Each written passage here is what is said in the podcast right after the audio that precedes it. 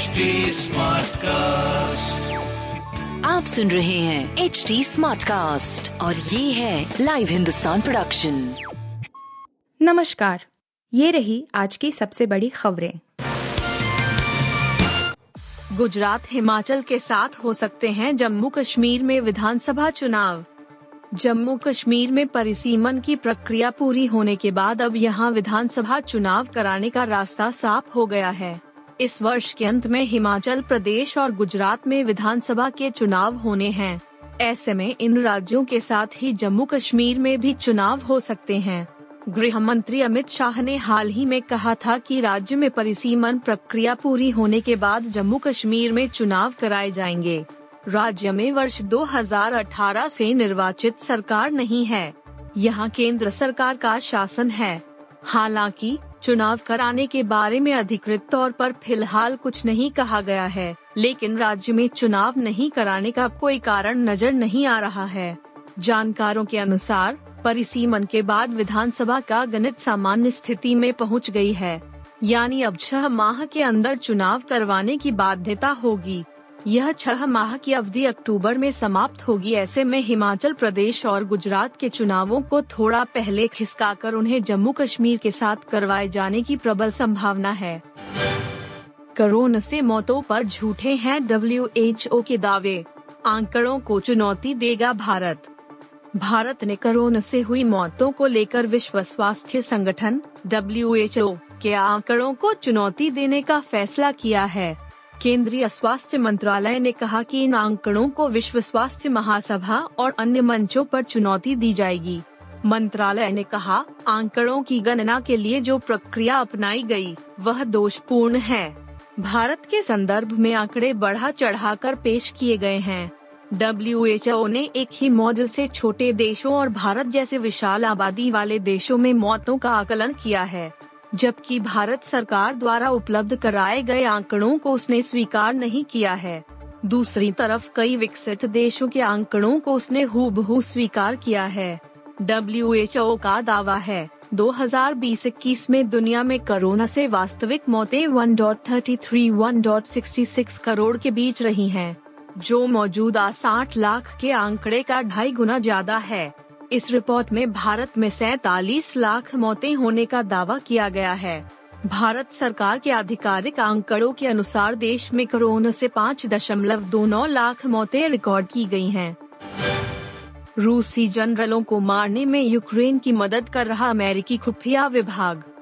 Ukraine में जारी युद्ध को लेकर एक चौंकाने वाला खुलासा हुआ है, जिससे अमेरिका और रूस टकराव की स्थिति में आमने सामने आ सकते हैं। दरअसल वरिष्ठ अमेरिकी अधिकारियों के अनुसार, अमेरिका ने यूक्रेन को रूसी सैन्य इकाइयों के बारे में खुफिया जानकारी प्रदान की है, जिसके आधार पर यूक्रेनियन सेना को युद्ध के दौरान कई रूसी जनरलों को निशाना बनाने में कामयाबी हासिल हुई। यूक्रेनी अधिकारियों ने कहा कि उन्होंने युद्ध के मोर्चे पर लगभग 12 रूसी जनरलों को मार गिराया है। यह एक ऐसी संख्या है जिसने सैन्य विश्लेषकों को भी चकित कर दिया है।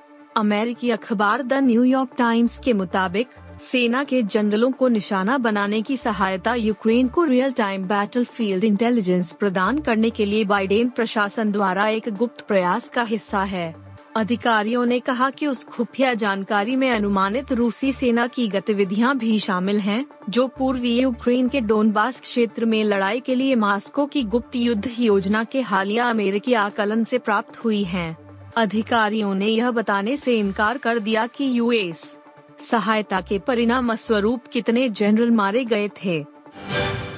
सलमान खान के खिलाफ जारी समन पर 13 जून तक लगी रोक। बॉलीवुड अभिनेता सलमान खान अपनी प्रोफेशनल लाइफ के साथ ही साथ पर्सनल लाइफ को लेकर भी खूब चर्चा में रहते हैं। सलमान खान का विवादों से भी पुराना नाता रहता है और ऐसे में अब एक पुराने केस को लेकर सलमान को कोर्ट से राहत मिल गई है। बम्बई हाई कोर्ट ने 2019 में एक पत्रकार के साथ कथित तौर पर किए गए दुर्व्यवहार के संबंध में एक निचली अदालत द्वारा अभिनेता सलमान खान को जारी सम्मन पर लगाई गई रोक की मियाद बृहस्पतिवार को 13 जून तक के लिए बढ़ा दी। बता दें कि इस साल मार्च में एक मजिस्ट्रेट अदालत ने सलमान खान और उनके बॉडीगार्ड नवाज़ शेख को समन जारी किए थे और 5 अप्रैल को पेश होने का निर्देश दिया था। पत्रकार अशोक पांडे की ओर से इन दोनों के विरुद्ध दर्ज कराई गई शिकायत पर यह आदेश जारी किया गया था। पांडे ने आरोप लगाया था कि सलमान खान और नवाज़ शेख ने उन्हें धमकाया और उन पर हमला किया। सनराइजर्स हैदराबाद को हराकर आईपीएल 2022 पॉइंट टेबल में दिल्ली कैपिटल्स ने लगाई लंबी छलांग। ऋषभ पंत की अगुवाई वाली दिल्ली कैपिटल्स ने आईपीएल 2022 के पचासवे मुकाबले में सनराइजर्स हैदराबाद को 21 रनों से पटखनी दी। इस धमाकेदार जीत के साथ दिल्ली की टीम पॉइंट्स टेबल में पाँचवे पायदान पर पहुँच गई है। डीसी की यह दसवें मैच में पाँच विन जीत है। वहीं हार की हैट्रिक लगाने वाली हैदराबाद की टीम दिल्ली से नीचे इतने ही अंक के साथ मौजूद हैं। बता दें, दिल्ली ने डेविड वार्नर और रोवमैन पावल के अर्धशतक के दम पर हैदराबाद के सामने 208 रनों का लक्ष्य रखा था। इस स्कोर के सामने हैदराबाद 20 ओवर में एक ही रन बना सकी।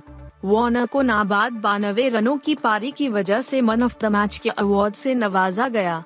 सनराइजर्स हैदराबाद के कप्तान केन विलियमसन ने इस मैच में टॉस जीतकर पहले गेंदबाजी चुनी थी।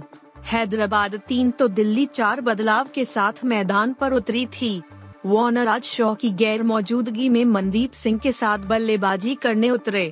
लक्ष्य का पीछा करने उतरी हैदराबाद की शुरुआत अच्छी नहीं रही। अभिषेक शर्मा सात और कप्तान केन विलियमसन चार रन बनाकर पवेलियन लौट गए। एडन मार्क्रम ने बयालीस और निकलस पूरन ने बासठ रन की पारी खेलकर ज़रूर टीम को लक्ष्य के करीब पहुँचाने की कोशिश की, मगर वह टीम को जीत नहीं दिला पाए। आप सुन रहे थे हिंदुस्तान का डेली न्यूज़ रैप जो एच टी स्मार्ट कास्ट की एक बीटा संस्करण का हिस्सा है। आप हमें फेसबुक ट्विटर और इंस्टाग्राम पे एट एच टी या podcasts@hindustantimes.com पर ईमेल के द्वारा सुझाव दे सकते हैं। आप सुन रहे हैं एच टी स्मार्ट कास्ट और ये था live Hindustan production smart cast